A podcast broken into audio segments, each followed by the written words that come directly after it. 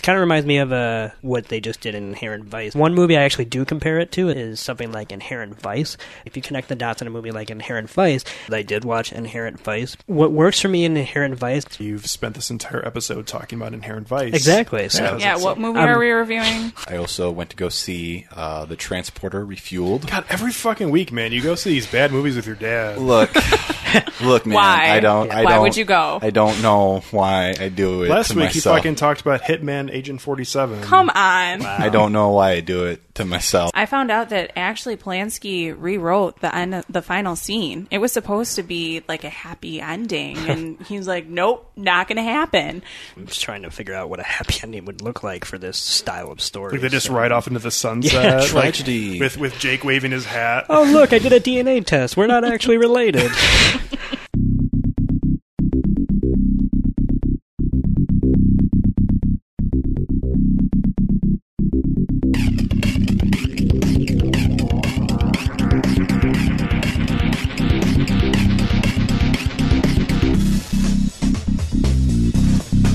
Why didn't you pull the machines? Why didn't you call them? You didn't see what was going on? Well, there's no way to determine that. Yes, Sam. there is. An infallible way. They won. Well, it's a casino. People got to win sometimes. Hey, what do you think? I'm a fucking idiot? Probability on one four-reel machine is a million and a half to one. On three machines in a row, it's in the billions. It cannot happen. Would not happen. You fucking Momo. What's the matter with you? Maybe it was the love of the planets.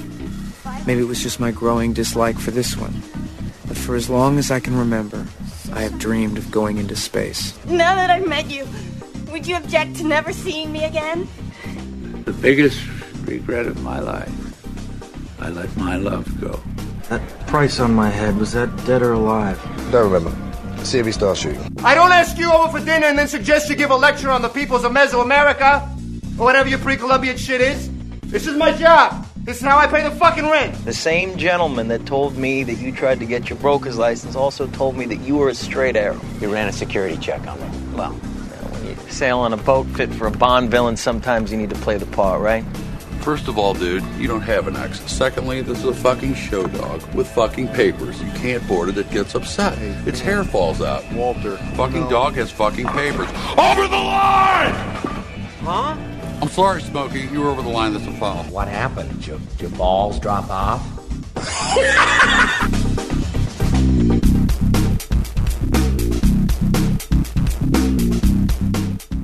Hey guys, welcome into episode 30 of Film Tank. I'm your host, Alex Diekman, and on today's episode, we'll be talking about the classic film Chinatown that stars Jack Nicholson. Whoa, Alex, Chinatown is not the preferred nomenclature. It's a big Lebowski joke. Okay. You know, sometimes my jokes are hilarious, and yet you stare at me like they're not, and it really hurts my feelings. Well, that's okay.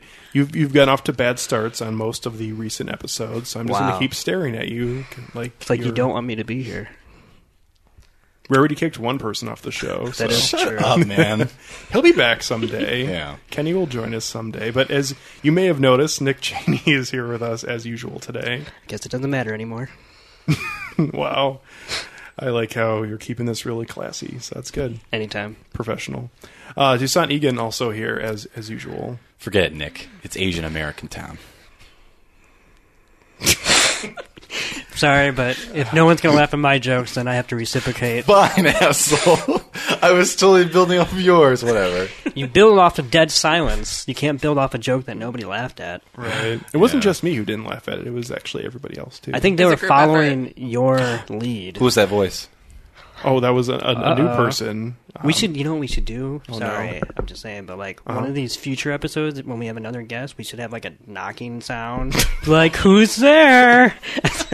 and then that's how we should introduce our new guest. I think that'd fucking be Mr. awesome. Rogers shit here. Yeah. Don't talk shit about Mr. Rogers. They just added the collection of episodes to Netflix. They I- did? uh, yeah, I've been Where's my cardigan? Yeah, Right? it's true. How many seasons? It's like it's just a collection of like 20 episodes or something. So Okay. barely any, but uh, I know what I'm watching tonight. oh yeah, Yeah. Okay. Yeah. Well, we maybe in the future we will do that, or we won't do that. You know. I don't think we will. No, Probably not. The other voice, uh, who is the uh, the the new person on the show this week, uh, her name is Erin Silk. She is joining us for the first time. Welcome to the show. Thanks for having me, guys. Hi. Hello. Hi, this isn't awkward. Everybody's making it awkward. That's all good. this is why you're supposed to make bad jokes. Yeah, because to like break the ice. Yeah. Some Or I should knock to come in. Or we Less should awkward. not. Then we have a reason to be like, "Hey, hello there. Who is How was your drive?" I had no idea you were showing up. Proper etiquette. Did you watch the movie we're going to talk about today? You know that. That's so awkward because we watched that movie too. We're planning on doing an episode. Holy shit, this is Yeah. crazy. wow. I know. We're fucking inventing the wheel here. Let me tell you. I think so. I can right now. I can see it uh, number one in iTunes store after this episode. Seriously though, I mean, we're gonna go from not anybody listening at all to like six hundred thousand downloads this week. So big Thank jump. you, Erin. So, Erin, uh, this episode's off to a great start. As if you've listened to previous episodes, uh, you know we usually get off to really good starts on the show. Um, so, why don't you tell the uh, listening audience a little bit about yourself in terms of what your, some of your favorite films are, and also what your favorite uh, film genres are? Sure. We'll start out with some movies. Um, it's kind of a crazy list, but that's all right. Uh, West Side Story, Fargo, Imitation Game, 500 Days of Summer, Royal Tenenbaums, Orange County, The Godfather, Up, Casablanca, Gran Torino, Some Like It Hot, There Will Be Blood, Young Frankenstein, and Back to the Future. Holy crap, that's all over the place. It's a fun I list. know. That's, that's no, that's that's good. Yeah. So, um, everything I got out of that list, I just have to say, I heard all those names and they all sounded like pretty good films. But you like the Imitation Game a lot? Yeah, Okay. I thought it was good. How about Okay. you guys? But that was all right. I was not a fan. I don't really No. like period pieces that much. He doesn't Okay. like So- period enough. pieces or biopics. So Well, yeah, Okay. that Yeah. was yeah. I was gonna Yeah. say that was boring. I enjoyed it. Mm-hmm. Yeah. Yeah, I thought it was good. Yeah, I, but I uh, I thought it was I f- I got a little a little overrated for me. But I I'm glad to hear somebody you know really did enjoy it because I know a lot of people did, and I just haven't had a chance to talk to many people about it because I other than me and Nick, I don't know anyone else saw it. Yeah, and the the Oscar voters. Yeah, Yeah. Definitely. So, as far as genres are concerned, um, typically I go with comedy, thrillers, drama, and my guilty pleasure is romantic comedies. Sorry, guys. It's all right. Nothing wrong with that. Yeah, there's nothing wrong with I've when been Harry watch- met Sally and that kind of thing. I've been watching a slew of uh, all of Audrey Hepburn's film lately, and all Nice. all her, you know, like Roman holidays and all that. Whatever. Mm-hmm. There's nothing wrong with a good romantic comedy when it's done right. It's just like in today's day and I age, agree. they're just a little stale. Mm-hmm. But when they actually had like charisma, then that's when they're good. Well put. Well, thank you. I'm glad you appreciate me now. I always appreciate you. Nick. Always. you should know Aw. that. I'm gonna stay. So, um, thank you for giving the audience kind of an idea of what movies you like, Erin. Sure. And since uh, we usually do a week in review, and I guess we should do that again this week. Um, so, who wants to start us off uh, with? I uh, do. Okay, well, I guess Nick wants to go first. Holy well, shit. let's see. S- some of the movies I've watched. I'm not going to talk about all of them because if I were to do that, we'd be here for a while. yeah, didn't you like get a new job or something like that? Why are you have all this I time did. To watch It's really still? weird because it's like I got a promotion and now I'm watching more films than I ever have. But it's because I bought a new TV. Oh, there you go. That'll do it. Um, one of the oh, one thing I watched was uh, I'm not going to pronounce his name because I'm racist and lazy. But um, the the original, I'm not actually racist, but I feel like every time I mispronounce a foreign person's name, then I feel racist. It's You probably shouldn't say that with a guest here. Just that is true. um, but I watched Insomnia, the original Norwegian film Ah. uh, that Christopher Nolan's movie is based off of, and I did not like it. I was not a fan. Um, this was the first time that I've actually.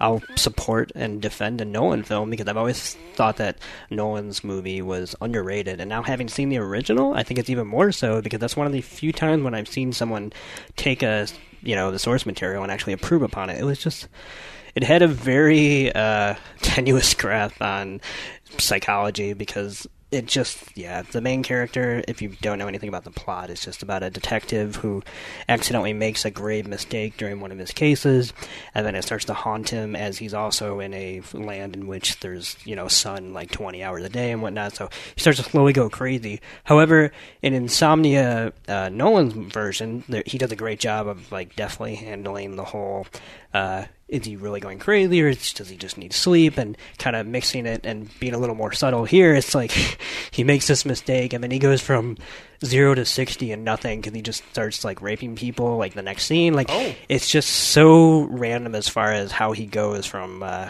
from yeah from one to another that I just was not on board and Is uh, this a European film? Norwegian. So, Okay. um, also it stars Stellan Skarsgård, and Ooh. you know in his native uh, tongue and whatnot. And um, yeah, just not a not a fan. Um, another movie I watched, I rewatched, I should say, was Shallow Grave, which I believe is Danny Boyle's first film. Maybe, I, yeah, I want to say it is. Um, that's a fantastic film. It is about three uh, flatmates in England who are looking for a four, and they're like three of the biggest assholes in the world. And one of the funniest scenes in the beginning is when they're auditioning, basically, uh, they're these potential flatmates, and they're just basically taking the piss out of every single one of them because they pretty much hate everybody.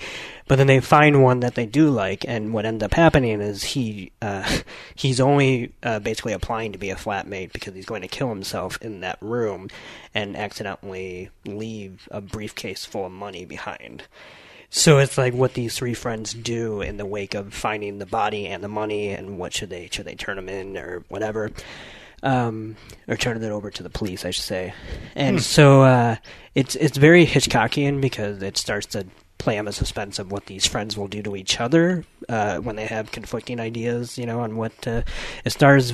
Ewan McGregor in his very first film role, uh, Oh. Christopher Eccleston in one of his earliest roles, and it's just one of the funniest and like nastiest films I've ever seen that Hitchcock didn't make because it it really does feel like one of his uh, films with Danny Boyle's like very kinetic energy. Speaking of Danny Boyle, what does uh, everybody think about Trainspotting too? Yeah, I literally I watched this movie like right before I read that announcement, and I was like, yeah. I mean, Yeah. it's. I do think he's a far cry, uh, far cry, far cry away from the '90s when he was making really good films. Uh, but I just don't understand. That's one of the most pointless like sequel ideas I've ever heard. Have you seen Trainspotting? Yeah, I'm not.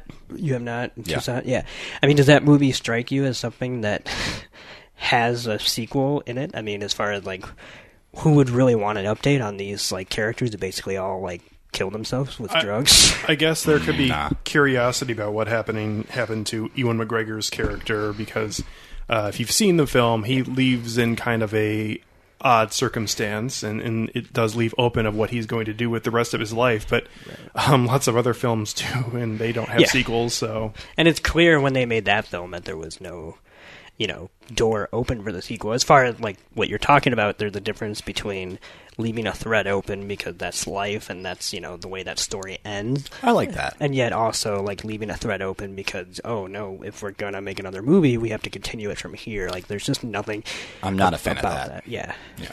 At the same time, though, I feel like this is something that is somewhat unique because we don't get that many updates on stories that you feel like were closed 25 years ago. And it could be a, a complete that, fucking dumpster fire. But we're living in the age of Kickstarter when that's happening more and more uh, frequently. And I know that's TV, but it's the same principle as far as, yeah, like let's update uh, Twin Peaks and show it 25 years in the future, which I admittedly, that makes me a hypocrite because I'm excited for the Twin Peaks revival because I felt like that got gypped. But, But that's, that- a, that's a difference between a show getting canceled before it gets to end and a movie apparently not, uh, I don't know, saying all it needed to say But in the that first time case, around. Twin Peaks did actually have a thread that arguably could be both of those that you just talked about. Like Yeah. the whole I'll see you in 25 years thing. Yeah. Right. I mean, that literally sets up for something 25 years down the road. But I guess the other thing is the reason why Trainspotting worked was because most of the talent behind the camera was, I would say, untested. Like Shallow Grave was a massively popular film that led to Trainspotting getting made. Mhm. But Danny Boyle himself was still not as pr- proven as he is now, and he really broke out onto the scene. And um, same thing with Ewan McGregor and Jonny Lee Miller. Like, um, if we fast forward however many years it's been, what twenty something, Yeah, something like that. Twenty, yeah.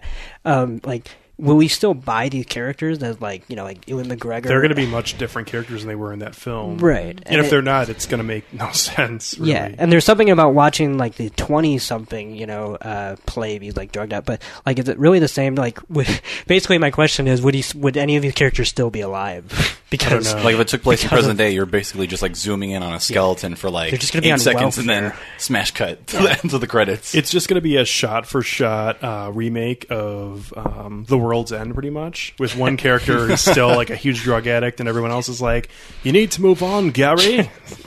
Oh, but boy. yeah, but uh, so no, I'm not excited for Trainspotting No. two um, because I don't really think Danny Boyle's made a good film in quite some time. I mean, not bad films, but I don't know when and when he made the what is it? Slumdog Millionaire. I mean, that was okay, but I feel like every- 28 days later. That was, but how long ago was that? that was like the early 2000s. Right, but I mean, like the, his most recent out uh, crop is like Trance. Nobody remembered that. Yeah. other things like that. It's just like I don't know. Slumdog Millionaire is very overrated, in my opinion. That was from 2007. Yeah. yeah. I mean, Wow. so that's I thought it was still 2010. That old? Yeah, I thought it was so that's, that's what I mean. Like it's been a while since he's made any noise, so to speak. And now he does have what you call it coming up, right? Uh, jobs. Is he doing that? Yeah. Yeah. And I have heard that that's actually getting pretty good reviews as far as because it's just premiering right now in TIFF. But part of the reason why it's getting good reviews is because they're saying that Danny Boyle stepped back and it's not as uh, directed as a lot of his most recent films because he started going off the deep end and becoming like a Guy Ritchie of like we need to have a camera spinning for no reason and like you know that kind of stuff. But um, did, Sounds like a Batman, like Adam West transition, like da na na na na na na na. there we go. This could be way off base, and it may have been from the other Jobs movie. Was Aaron Sorkin involved with this Steve Jobs film, or Yeah. I, yeah, with this, one, one, yeah, yes, yeah, yes. yeah. No, he it's like a new social network kind of collaboration where you have this uh, director with a very signature style coming up with Aaron uh, Sorkin's uh, very you know. I don't know, screwball, but yet dark script type thing. So I'm actually excited for it. Yeah. But mostly because of Sorkin's involvement. Yeah. I think Fassbender was a, a good choice to least. Better than Ashton Kutcher. yeah. So Toussaint, what about you? What did you you uh, watch this week on the old television? Did you watch Predator? No, and that's another thing. There's this recurring joke about Predator that they like to give. You Oh, shit it's not a joke. It's serious. Whatever. We take it This is very real life. Yeah. Anyway, uh, as, Nick, as soon as you said uh, Stellan Skarsgård, my my ears perked up because I remembered. Oh wow, I watched that movie. I watched uh, Nymphomaniac Volume One with Alex and Nick uh, last week, and boy, was that an experience. that was great. Was had- it? Did you like it? I did. I very much enjoyed that film. I was I was very much shocked. I thought it was really gross, but I thought it was really good too. You were Uh, shocked. Oh yeah. Wait till you see part two. Oh man. Have you not watched it yet? I have. I haven't like mustered up the the bravery to watch Oh, part boy. two yet. Um, yeah, uh, Stellan Skarsgård was good in that, even though he was more of like in a supplementary role. Hmm. Um, yeah, I I thought it was really cool. How do you like it compared to the other Von Trier films that you've seen? Uh, Would you agree with me to just to lead the conversation if you don't mind? Yeah. Would Would you agree with me that you would recommend it to people who might have had a problem with some of his other works, at least based on Volume One? Like there is a certain playfulness that's in it that's not really in films like Melancholia or uh, Yeah. Breaking the Waves and that kind of. I've I've only seen Melancholia and Antichrist uh, before this, so this is definitely the most lighthearted film compared to that, and I don't think that's Well, these th- those those two and I believe Nymphomania comprise a what he calls depression trilogy. Mhm. Um, so yeah, it's kind of interesting to compare, especially because they all star Charlotte Gainsbourg, Yeah. um, and they all have to do with either depression or basically like a metaphor for depression and whatnot. But Yeah. yeah, they're all very dis- distinctly different films. I, I knew that Nymphomaniac was willing to take the piss out of itself at some points just because it opened with a Rammstein theme song, which I did actually look up after the fact, and I was like, this is a pretty good song. I like this song. it's like, yeah. Um, Shia LaBeouf was in this movie, and that what was an accent! that was really it was really weird.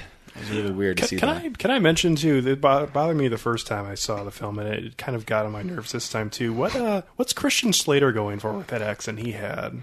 You thought that was really good? Oh, Okay. I, I don't. I don't know, but I, I don't notice his accent the same way I notice like Shia LaBeouf's accent. Well- who literally talks like he had the penis in his mouth, like, which is not a bad thing. Whoa! I'm just saying, like, it's like why you know remove it and then talk. Like, it's just. but Christian Slater, I didn't even notice he really had an accent because I, I actually I really like his performance in the movie. I do too, but uh, he has this like weird, like um, American trying to do this weird bad Ian McKellen deepish accent going on, and I, I don't know. It was just kind of Is odd it as to me. bad as John Malkovich in Rounders? No, no. Come on, you just saw the movie. Come Yeah, I on, know. man. I'm, I'm asking for your opinion though. It no, it's I don't think anything is as bad as that. yeah. Well, John Malkovich was just going off the wall and not giving a shit about anything in that film, where Christian Slater is going for realism Mm-hmm. more in this film. I just didn't think. I just thought it was kind of weird, but There, there was one scene that I know that you guys were anticipating my reaction to in regards to uh, Uma Thurman, mm-hmm. And uh, I totally lost my shit at that that scene. I, I thought it was the most hilarious, awkward, cringeworthy thing I've seen in a long time, and I great. actually enjoyed myself. It says a lot that that's one, if not the most provocative scene in the entire film. When like all the other scenes are actually filled with things that are normally seen as provoc, whatever you call it, because it's uh, it's really the only scene that has nothing to do with like uh, showing sexual intercourse or violence for the most part. You know, whatever. It's just the most awkward conversation you'll ever see in film in quite some time. Yeah, yeah. Um, besides that, I also went to go see uh, the Transporter Refueled. God, every fucking week, man, you go see these bad movies with your dad. Look, look, man. Why? I don't. I Why don't, would you go? I don't know why I do it. Last to week, myself. you fucking talked about Hitman Agent Forty Seven. Come on. I don't know why I do it to myself. So, Are you how guilted in, or do you kind of like bad movies? I don't like them. I don't know why I go to see them. I know that I don't. I'm not going to like them, but I still go to see them. Yeah, you you went to see both of the Purge films in theater. Oh my god! And if there was You're a a- masochist for bad movies. I'm not. I don't want to see them. Toussaint's dad, if you're listening, I just can't tell my dad no. It's please like, stop it. If you go- love your son, you'll let him go. hey, Toussaint, at, you're better than this. hey, Come least, on. At least he agreed to like go see It Follows with me. So Ah, okay. yeah, he There you go. Yeah, he took that one. There you go. Um, yeah, the transporter refueled starred Ed, Ed Skrein instead of uh, what's his name? Jason Statham. Jason Statham. Yeah, they're all interchangeable, like brutish, like foreign guys that blow up shit. I don't know. he, this guy's interchangeable with This- Jason this- Statham. Yeah, what This the really- hell? actually- Jason fucking Statham. Actually, Jason Statham had more personality, and I never thought I would ever say that sentence than Ed Skrein because he is just a blank slate. He has nothing to him, and this film was totally unnecessary. And it also had like you know how like in in action films like there's a the atypical like club scene with the bad guys, and they have like either licensed hip hop or like a fake hip hop like new wave Or, electronic song. or- yeah something in the background or whatever. This had and and this just bothered me personally. This was like bad hip hop Mad Libs. It was Hmm. it was such a shitty song, and it just totally I. It, for some reason, I zoned in on that. I was like, "This is the shittiest movie ever." Really? Really? Yeah, Wow. yeah. Right, you keep saying that every time. We're like, was it worse than Unfinished Business? Yeah. Was Yeah. it worse than Hitman 47? Yeah, it was fucking They shit. just keep on getting worse, man. Actually, But you keep going. yeah. yeah, yeah, Aw, it's okay. yeah. Actually, let's see. Let's rank this. Okay, Transporter refueled. Hitman. Okay, the audience can't see Yeah. you moving your fingers. Hitman. In- The in- man from Uncle. Are you that going best to worst? up or down? Yeah. That's worst to most tolerable. So the transporter refueled was the worst. Yes. Oh. It was worse than. Unfinished Business. I didn't even put unfinished business on there. That's how bad it was. Yeah, I, I feel like on like the really really bad movie ranking this li- this year, I've only seen like three movies that I would consider awful. So I don't know. Maybe you just don't watch shitty movies. No. Maybe I should just like take a take a hint and just like fall after you and not go see these shitty movies. I think it's so funny that you and your dad go to see all these like off-brand movies, but you guys didn't go see Terminator. How did that happen? I don't know. He um, actually I asked him if he wanted to go see Terminator and he was like, I heard that was shit. "Nah." I was like, "That was so bad. He did not want to go see that." Uh, there you go. Yeah. Or was it so good? No, no, dude. You know what? We're not even going to joke about that. I'm Wanna sorry. look back I, at the I can't, episode I will that we joke did? about it. I can't. Yeah. I can't even do it, man. I can't even like go there. I can't even go to that place. It was so bad. Don't go to that place. I can't do it.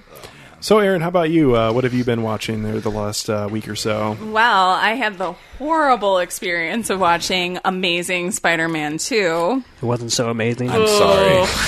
Anything but amazing. Um, I would say probably the worst part, teen angst at its worst. it was like, I love you, Gwen. No, I hate you. Get away. Don't go near me. No, I love you. Come back. No, my sperm is radioactive. Right. No, it didn't. No, did not go there. Out of, out of context, that could be. I I was going to say, I, I don't know if we uh, was that conversation even in this episode. I don't think so. No, I don't think so. We're, we're keeping it in though. That's a deep cut, though, for anybody who's read the comics. So I think probably what they they couldn't even do one villain well, right? So they had Jamie Foxx as the main villain, with his right? weird oily comb over and, his, gap in his tooth. Ugh. Ugh, it was bad. So they couldn't do that well. But hey, let's throw another villain in, right? Let's let's have Peter Parker's childhood friend come in, and wa- he wants Spider-Man's blood because he's dying. And then Spider-Man's like, "No, you can't have the blood." And he's like, "Oh man, he couldn't act worth a shit." and I think that's what bothered me the most. You know, uh, pretty much everybody else is like, uh, "You're a shitty actor, whatever." But this guy, it's like, who the fuck even hired him? Like, what happened? So I don't know. It was just very disappointing, and I'm more upset too because people recommended this to me. They were Wow. like, "This is pretty. It's pretty good." Are And you I'm sure like, they weren't "Uh." talking about Spider-Man Two? Was it instead of Toussaint's dad that recommended it? God, no. Yeah, he called me. Oh my Like, God. Go see it. Dad, no. Yeah, so it was recommended to me, so I decided to give it a shot. And let's just say it was a waste of two hours. You got to cut those people out of your life. I know. yeah, you have bad friends. I Oh, know. Maybe I got them mad or something. I Like, don't I'm going to get you back. I back. was going to say, do you owe them money? Or? No. But they're probably like, you're an asshole. Watch Spider Man. That's one way to do it. Wow. That is true. What's even worse about that film is that it was supposed to spawn a uh, a spin-off franchise for the Sinister A Six. Spider-Man cinematic universe. Yeah, actually, yeah, it's, it's terrible. Hasn't there been enough Spider-Man at this point, though? We've we've talked about this. No, already, we but- need more Spider-Man everywhere. As long as they're white. Yeah, That was a joke, once again. Just yeah. wanna- know. Really? I know. That's Marvel's. Uh, I know. Unless it's in the comic. did wait? Did they cast Spider-Man? I've already forgotten. Yeah, he's They some, got- somebody it was, I've never it was heard the, of. the kid with the mole on his chin. Oh, Mulchin. Yeah, Molchin. I know mean, him. He didn't star in He lives anything next else. door. Yeah, he didn't star in anything notable before that. He was just one of those kids that was like up for it. yeah, they passed over Asa Butterfield from uh, Ender- Ender's Game. Ender's Game Yeah. for this unnamed child actor to play Spider-Man. Yeah. So Probably just didn't want to put Asa on the poster Asa. Why? because it's just a weird name. It looks like it's like literally like something's like not there. Like as a as a what? As a what? As a Like, it just leaves me hanging. Okay. Well, I'm waiting for you because I thought you would have to like. Yeah, so what did you watch? Oh well, thank you very much for asking. Yeah. um, I actually somehow made it all the way here, and this may sound like blasphemy. I actually probably have all never seen this film, but uh, a film that I wanted to see when I was younger and never did, uh, and my wife and myself finally watched it a couple days ago. Toy Story. Uh, Toy Story. Yeah, I mean you haven't seen it, and you've You haven't seen Toy Story? yeah, you haven't seen Toy Story. You were on the top Yeah, six. it was literally in his list. that doesn't num- mean number you- one That on doesn't my mean list. you've seen it though. Could've lied. Lies. I have no idea what's happening here. I don't know.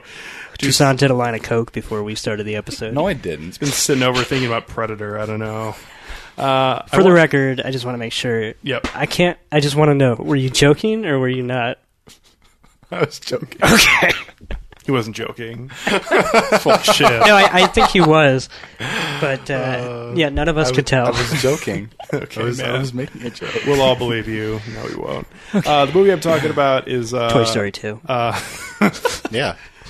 Uh, the Man in the Iron Mask. Ah, Yeah. I've seen it. Have you seen that? I have years ago. Yeah. I, Is that with Leo? Why? Yeah, Yes. Leonardo DiCaprio. Why did you watch it?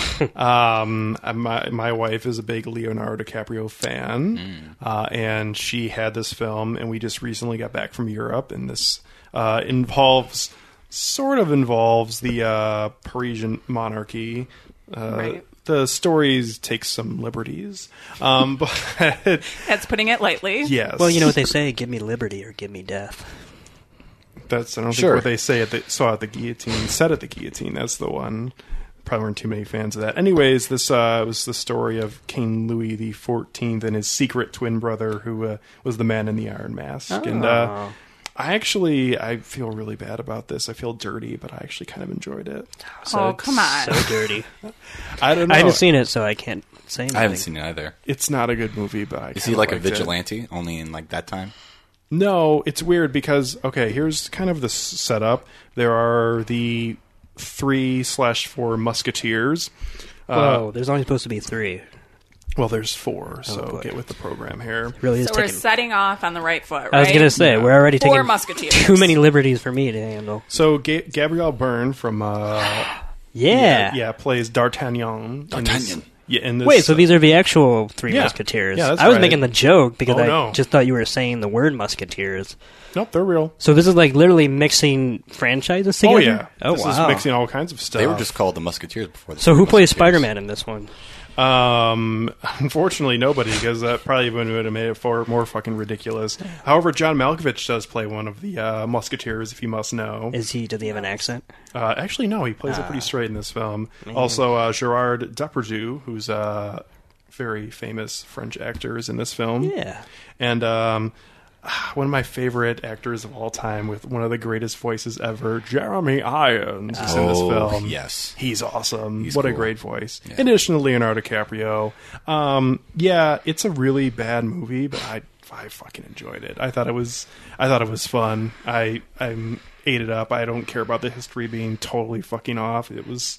I thought it was enjoyable. That's and- why you're watching it. But movies. Leonardo DiCaprio's acting. Oh, no, you- it's not good, Come no. on.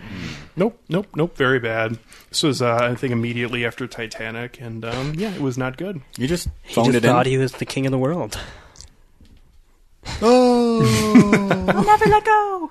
yeah, yeah, okay, whatever. Well, that's kind of how this film came up, actually, because earlier in that same day, Emily and myself watched Titanic as well. So Oh. Wow, you watched a three-hour movie and another movie in one day. that's right. Wait, so did I. okay. So No, isn't but I just a- cannot believe I forgot to mention I watched Seven Samurai, but I'm not going to talk about that. Oh, that's now. true. You did. That's Yeah. right. What do you think? Oh, can I? Yeah. Okay.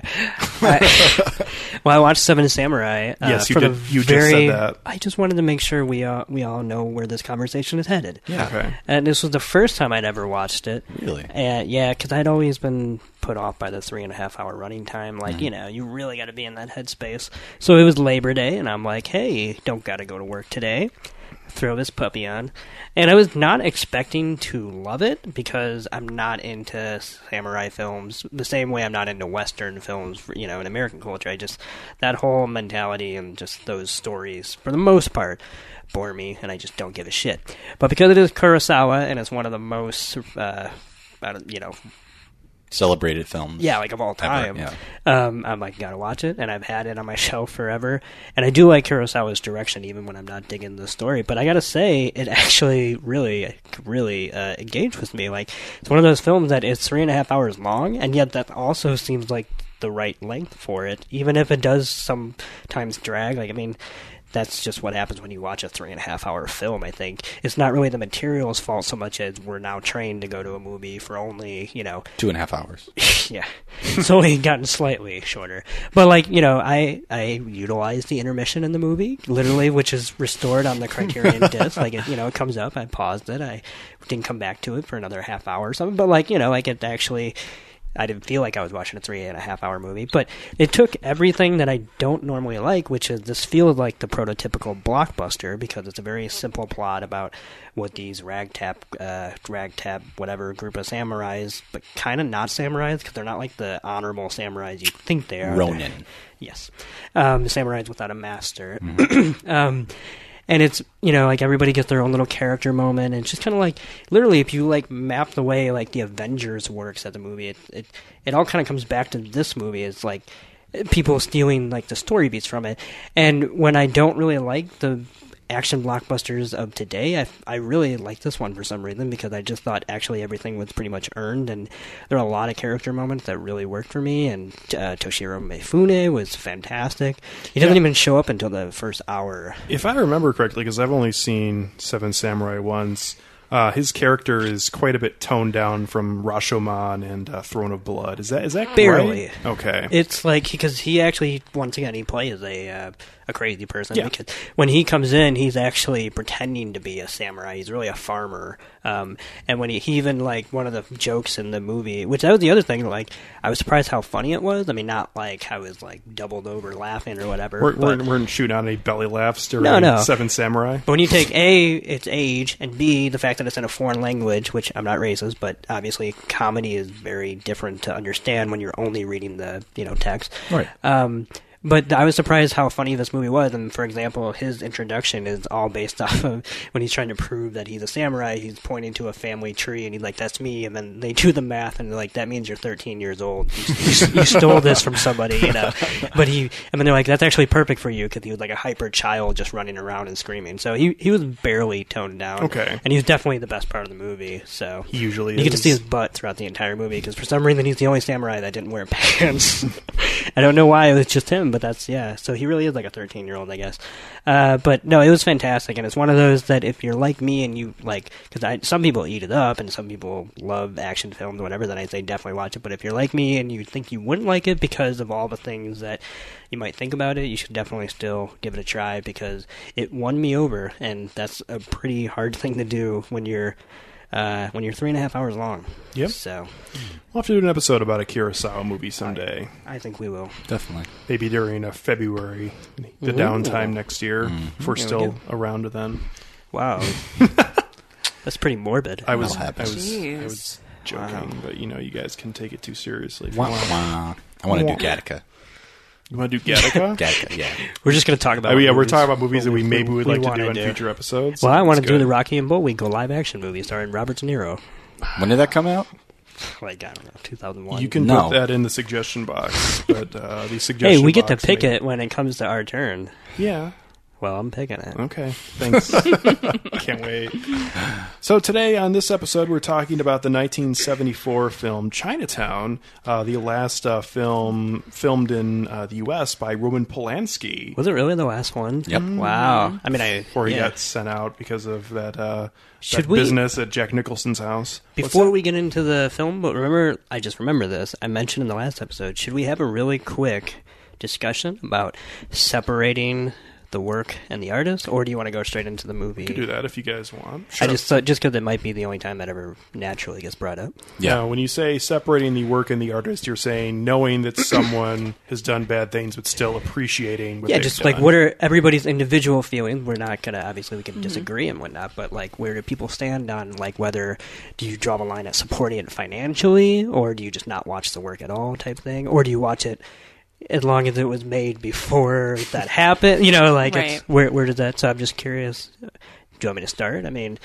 For me, it's it's not a problem whatsoever. Like it maybe makes me a bad person, but I can completely hate an individual, but have no problem saying that like I like a person's work, like Roman Polanski, um, and I'd even like I bought his movies on Blu-ray and whatnot, and I don't feel particularly sick about you know the fact that my money is going to him, not because I condone what he does, but that's not what that action to me means. It just means that I want this movie, and I, you know, Roman Polanski is a weird kind of case because he had a He's had a lot of. he had a lot of shit happen Right. around that time. So it's um, you know that was al- it's always been kind of a weird situation, and But it's also one of the most clear cut cases. Like Yeah. it's, it's not like uh, Woody Allen or some of the other ones where it's still ambiguous. he It's- admitted to it, and then Well, he left the country. right. He got prosecuted. I mean, yeah, literally. and he got the fuck out of here, and, Right, and he's still come back. making films Yeah. outside of the U.S. than just importing them in. Right. Um, and I still have no problem with that because some of my favorite films of the past five years or so have been some of his uh, later day films like uh, The Ghost Writer and Carnage. Yeah. Um, but I, I just didn't know. Does anybody else have any strong feelings as far as like whether they just don't like you know pay for people's movie like that or I have uh, an example of that, like especially in regards to uh, Ender's Game. Yeah. and the Oh, the Orson En- Scott Card. Orson Scott Yeah. Card. Yeah, I um I didn't read uh, Ender's Game until I, I didn't read Ender's Game until like college, Oh, and I actually very much enjoyed that I read book. a book before you did. Yeah, I I, read it in fifth grade. Yeah, we didn't read that in fifth grade. We read like Fahrenheit 451. Um, but Ender's Game, I really enjoyed it, and I was really looking forward to to the movie. And then I learned about some of Orson Scott Card's like personal, unsavory. Um, He's like, a homophobe. yeah, political um, leanings. And I actually had to research this, and I actually like talked to one of my professors who um, happened to be a, a fan of the book and who happened to be you know homosexual, and we we actually like talked about this. We had like had like a conversation about it, and it turns out that Orson Scott Card was not going to be paid anything from the gross of that film. They only paid him to acquire the property for it. So in that way, I felt okay um, supporting that film. I felt like okay going to the theater and actually watching, knowing that like Scott, like Card has already been paid. He's not going to get anything more out of this film. If that- you that I had into it. researched it, because I'm just curious, Mhm. hypothetically, if you had researched it and you had found like you know the worst would be true as far as that he would be making profit, I'm just curious, would that stop you from? I think I, I think I would still go see it, mostly because I think that the film is more representative of his work before. Well, first off, I think that there's a, a definite shift because I read Ender's Game and then I read The Speaker for the Dead, and those are both two really good books from early on in like his early time like with the Ender series. And then like I, I dipped into like some of the later books and like his homophobia like crops up. Like like at some- Something happened At some him. point the dam just broke and he decided to just be all hate all the time 24/7. And I feel like, you know, outside of my disagreeing d- disagreeing with that, I feel like his work suffered for that. Yeah. Along with just like in general his entire work just suffered for that. So I didn't want to support that, but I wanted to support a book that I very much enjoyed and that this really was the the best possible adaptation that that book could have gotten. Especially now. So, yeah.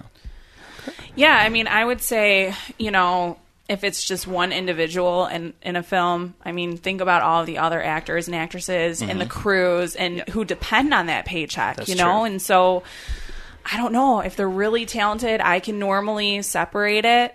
Um, but I just think of, you know, the crews and stuff like that. And even, you know, people at the studios and stuff like that. I mean, people depend on that as their livelihood. And really, should one person ruin that? It's crazy when people attribute like a paycheck to one person, like on something that, like you're saying, is so collaborative. Because it makes no sense when they say, "Well, if you support this, then you're supporting that person." But, but like you're saying, no, you're supporting a lot of other people, and unfortunately, you're supporting him in the or her in the mix.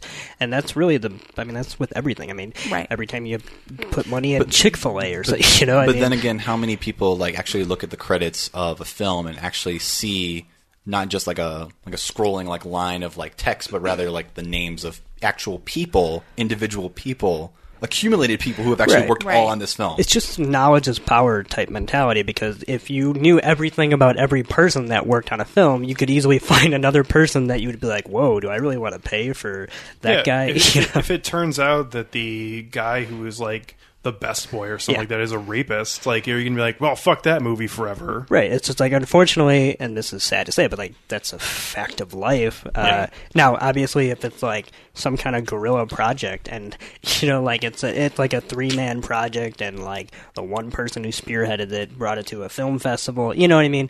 And then nobody buys the film or something like that for distribution because of something that so and so did in the past. Like that kind of makes sense because that's them trying to get off on their own, you know, whatever. But when it's like something, especially in a major studio film or whatnot, it's it's really hard to see it as like supporting one person above all because then you're also giving importance to that person, Mhm. which is the last thing you should be doing is to like give them that big of a platform. Right. Well, and I think people forget about, you know, pre production, post production, costumes. I mean, there's so many people involved in a film. So you just have to consider that. For sure. Well, I was going to say, kind of going off of what Toussaint was saying, where when someone's, um, you know, someone's personal beliefs and someone's personal life bleeds through to their work, I think that's when it's not because I'm not going because I don't want to. I'm, I'm like taking a stance against them or something. Yeah. It's just because their product is now not good anymore, or it's not as good as it as it previously was. Um, I, I don't know if it's like a great example, but look at somebody like Mark Harmon, who uh, there was it as who Dan Harmon? Dan Harmon. Oh, I'm sorry, yeah. fail. Dan Harmon. That's all right. Tells you how much I watch uh, his TV. television programs or TV in general. Yeah.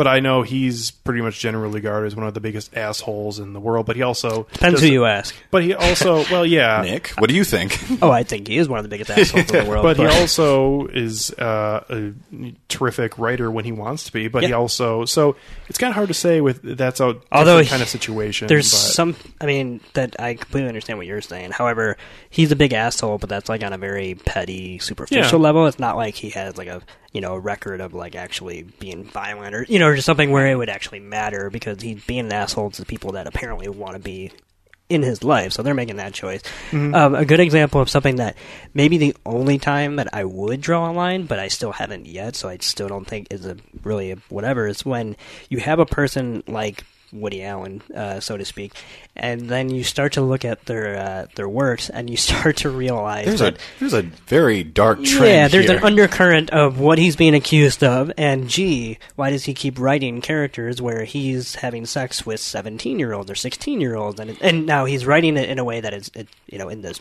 script's universe, it's taboo and you know whatever, but it's kind of like what is this fixation that we have here now because because I've always technically took him to be like as someone who's the, his own harshest critic. It's never bothered me in his films, but I can understand why it would bother somebody else. But like his most recent film, Irrational Man, uh, one of the subplots in that is a college professor dating one of his college students. Uh, and while that's slightly more legal than what he's being accused of, uh, it's still kind of like okay, there's you either didn't do it or you really wanted to this whole time. But when it's somebody like that, it's still to me, I don't know.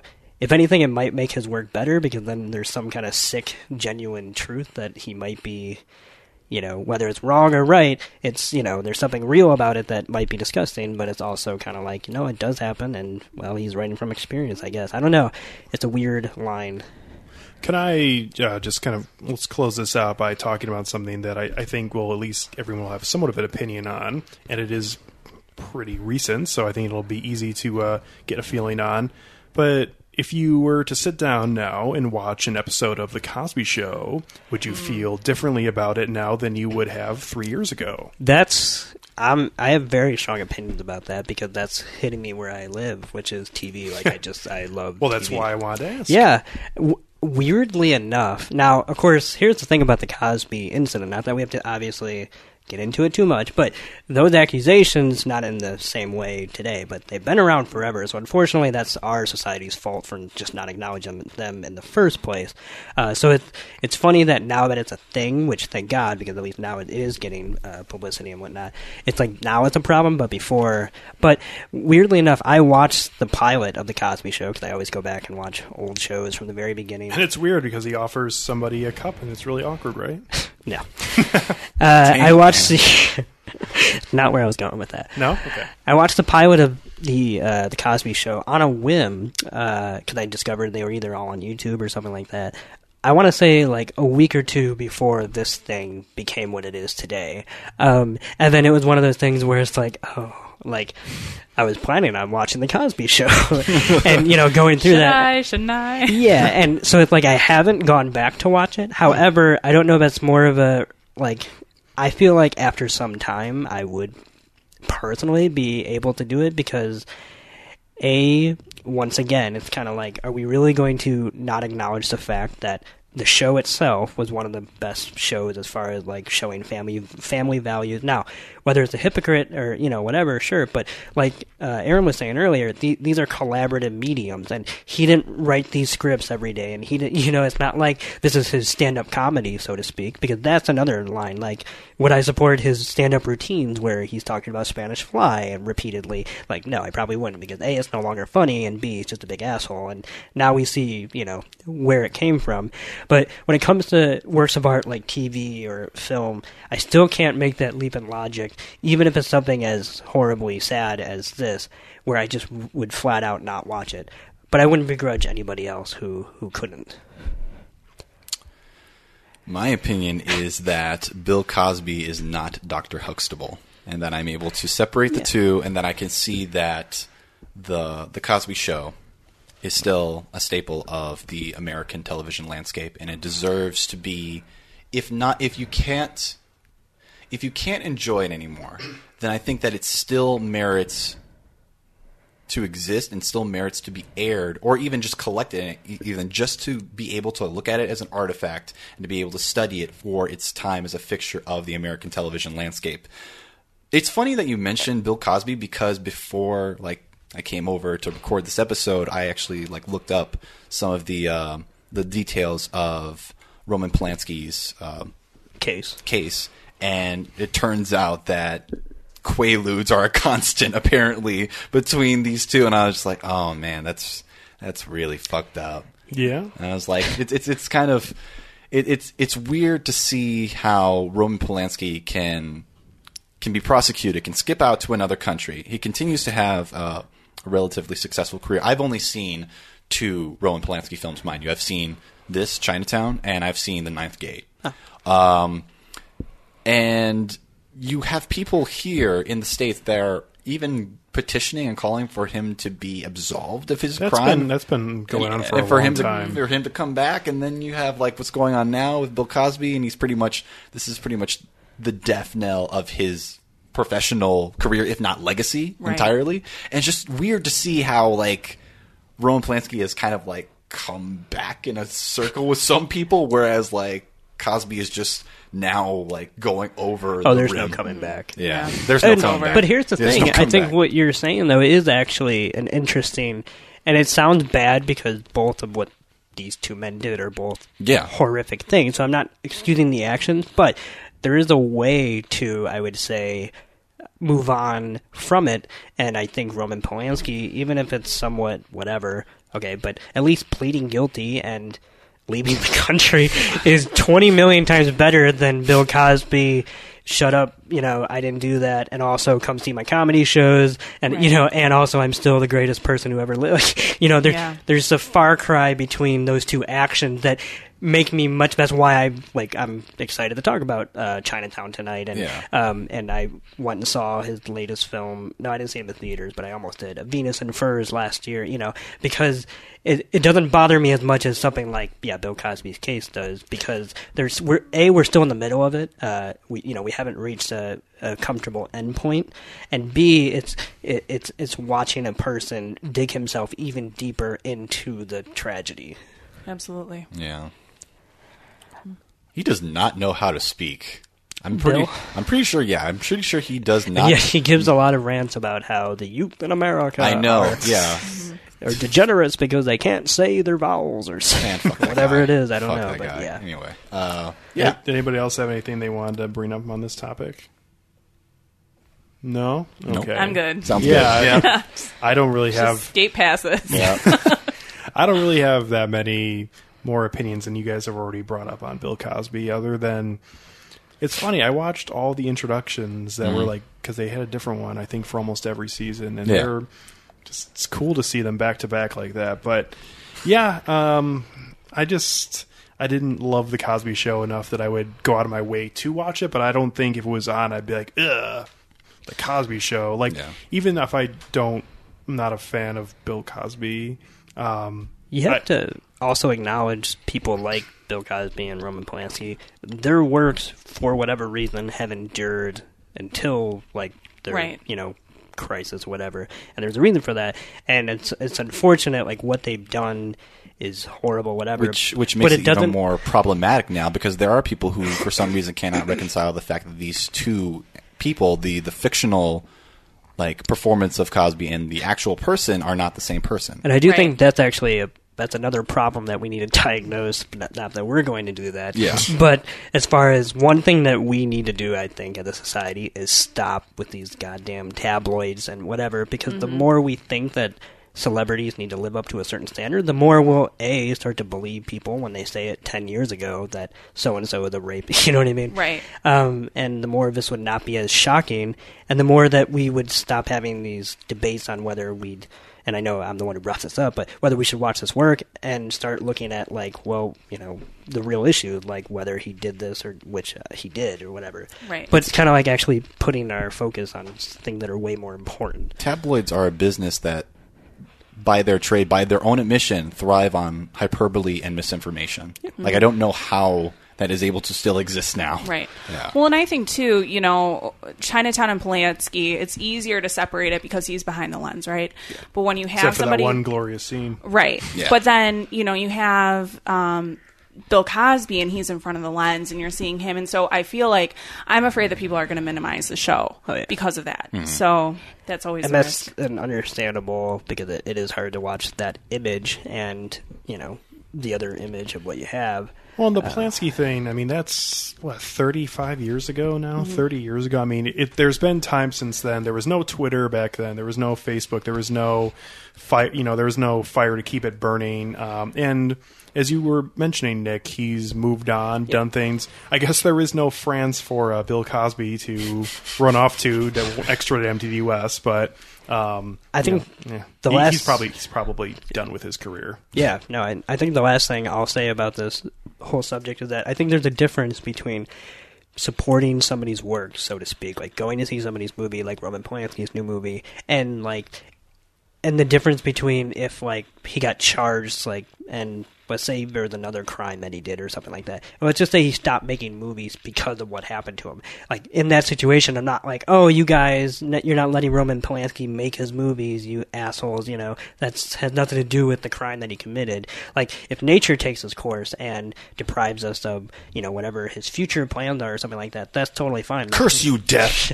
that's what should happen or whatever. But if it's happening, that can't, uh, you know, I can't like separate those two minds and not appreciate art in its, you know, form. Yeah, So, for yeah. sure. And I'm sure also that a lot of other people who are directors and actors are legitimately bad people in real life, and we just I was gonna say these are just the it. people we know about. Yeah. Yeah. So, so uh, the Roman Polanski film Chinatown, which we are talking about today, uh, is, I would say, a classic and involves uh, a private detective who is hired to expose an adulterer, and he ends up finding himself in a web of deceit, corruption, and murder. Listen to me, man. I want to tell you a story. So there's this guy, Walsh. You understand? He's tired of screwing his wife. See? Hey, so a wait a second, Duffy. You're always in such a hurry. So his friend says to him, "Hey, why don't you do it like the Chinese do?" So he says, "Well, how do the Chinese do it?" The guy says, "Well, the Chinese first they screw a little bit, then they stop. They go and uh, read a little Confucius, come back, screw a little bit more, then they stop again, go back and they screw a little bit Jake. more." Walsh, just listen to me for a second. I mean, you love this. Now, then they go back and they screw a little bit more, and then they go out and they contemplate the moon or something like that. Makes it more exciting. So now, the guy goes home and he starts screwing his own wife. See? So he screws her for a little bit, and then he stops and he goes out of the room and he reads Life magazine. Then he goes back in, he starts screwing again. He says, Excuse me for a minute, honey. And he goes out and he smokes a cigarette. Now his wife is getting sore as hell. He comes back in the room, he starts screwing again. He gets up to start to leave again to go look at the moon. She looks at him and says, Hey, what's the matter with you? You're screwing just like a Chinaman. what uh, is your husband's first name? Hollis. Hollis Mulwray. Let's have us a big smile. It seemed like all the rest. Just another routine investigation. Do you know me? Well, no. You see, I'm Mrs. Evelyn Mulwray. You know Mr. Mulwray's wife? But for Jake Gittes, nothing is what it seems in Chinatown. She tells me she's you. She hires me. Now, whoever put her up to it doesn't have anything against me. They're out to get your husband. Isn't this something? Middle of a drought and the water commissioner drowns. A crime too bizarre to be real. You know what happens to nosy fellows? Where were you when your husband died? I think you know all you need know about me. In case you're interested, your husband was murdered. A cover up too evil to be true. I think you're hiding something. My daughter's a very jealous woman. Trust me this much. You may think you know what you're dealing with, but believe me, you don't. Jack Nicholson, Faye Dunaway, John Huston. I said I want the truth! It was a case that became an obsession, and murder was only the beginning. Forget it, Jake. It's Chinatown. The film stars Jack Nicholson as Jake JJ Giddies, Giddis, Giddis. they all kinds of different Giddis. I was gonna say there's pronunciations Yeah. thrown around, It's especially Gits. from Noah Cross in that one scene where he calls him eight different names, and it's amazing. uh, also, Faye Dunaway plays Evelyn Mulwray in the film, and uh, as I mentioned, uh, Noah Cross in here, and some other uh, uh, people show up in this film, like Roman Polanski playing his character, the man with the knife. uh, and he has that great scene where you know what happens to uh, the nosy people? They lose their noses, and then he fucking cuts his nose. And it's amazing. And that's the whole scene. It's great. Uh, and uh, this film was also uh, written by Robert Towne, uh, who won uh, for the uh, best screenplay for this film. And I guess we should mention that this film's screenplay has been uh, noted by a lot of people as being One kind of of one of, most one of, perfect. Yeah, one of the one of the tighter ones uh, of uh, of film history, at least uh, in the last fifty years or so. So, who wants to start us off? No one's really Ooh. jumping. Erin, Which- yeah, I was gonna I, I think you should start if you don't mind. Yeah, no, because um, you, you chose this film. Yeah, so- absolutely. Um, I would, I would say, you know, I really like the neo noir um, aspect of this film as well. It's also just very visually appealing. You know, the costumes, the three piece suits, um, the cinematography. I just couldn't get enough of it. So that aspect, I would say, you know, we were actually talking about this, Alex, about it being, you know, black and white versus color, but the color was just so vibrant that it was. Gor- I I think it's gorgeous. Yeah, I don't think black and white for me personally would have done this film. Um, it, it- I think it would have done it a disservice, in my opinion. it's obviously shot for color. Yeah. like Mhm. even even with the noir backdrop. But we see a lot of. Uh, I think this is a, a great decision by the cinematographer and Roman Polanski too. But we see a lot of um, framing in this film that is done uh, obviously on purpose, but just creating these different layers between places. We saw this um, in the movie Stoker, where they were in the, in the in the house. They were in different rooms, and you could see into different rooms. There's Yeah. different layers of the frame, and I think we get this a lot in this film. I especially remember a scene where uh, Jake is out at the. Um, I don't remember. It's one of the times he's out by one of the dams, or or um, I think it's the uh, river that's gone pretty much completely dry, and we see a bridge and a mountain and uh, you know a backdrop behind him and the ground by him. And there's all these different kind of layers that go by in the shot, and they all have different colors on them, and it it was just beautiful to look at, and it's a, a gorgeous film, and just. Um, Kind of the filmmaking that unfortunately we don't have more of these days is pretty much everyone's went to digital and doesn't really give a shit about cinematography. So, Yes and no. Well, I said a lot more people have gone to digital. Right. Like obviously Yeah, we yeah. still have like Paul Thomas Anderson and people like that who are doing films. Okay, yeah, no, we've definitely gone almost all digital. I guess I was speaking of like cinematography in general. Yeah. I mean, you still have people like Lubezki and Mhm. Deakins. Obviously, knows how to shoot a scene. That that is true, but I, I wish we had more of it. I guess Right, is what right. I was going for. It is definitely becoming one of the more obscure Oscar categories, sadly, as far as like for the mainstream to actually know like names and who's and what it looks like and whatnot. That's true. Other uh, thoughts, Erin? Yeah, um, actually, some as I was kind of digging into this film and researching on it as well, I found out that actually Polanski rewrote the end, of the final scene. It was supposed to be like a happy ending, and he was like, "Nope, not going to happen." So I thought that was really interesting that he wanted it to end in tragedy. I think That definitely suits the the noir, uh, you know, mode of it because I'm just trying to figure out what a happy ending would look like for this style of story. Like they just so- ride off into the sunset, Yeah, like, tragedy. with with Jake waving his hat. Oh look, I did a DNA test. We're not actually related. Tragedy uh, typifies film noir because it's always about like these um, kind of morally gray investigators, like probing like this conspiracy, and usually they're not able to like bring to light everything. They may be able to t- take down one thing, but Mhm. often it's all too little, too late, and either they have th- they're costed something, or a loved one of theirs is Mhm. costed something. I was gonna say nobody gets everything in these kind of movies. Right. So Well, and something that struck me too was when um, Ida Sessions calls him and she's like, Are you alone? And he responds, You know, how does he say it? Isn't everybody? So you know that's The so emptiness, typical. it is everywhere. so typical of the The noir. loneliness. Yeah. Yeah. Mm. And Jack Nicholson, I gotta say, um, not to like jump in or whatever, but he is one of those people who feels like he's from that era. Mhm. Um, because, especially, I would say after probably around when he was doing Chinatown, that's when he started to go into like Jack Nicholson mode. You know, like wearing sunglasses at the Oscars, that that sort of thing, Ah. or waving an axe around. Uh, you know the. Uh, the Shining or whatever. But in that era, when he was still kind of an up and coming actor, so to speak, and he was that kind of young, he looked like that kind of weirdly chiseled Clark Gable or you know like Humphrey He was- Bogart. yeah, and persona. even I haven't seen the movie in, a, in in quite some time, and so seeing him how he is now and back then, I'm like, oh my gosh, he's so striking. It's about Schmidt. Yeah.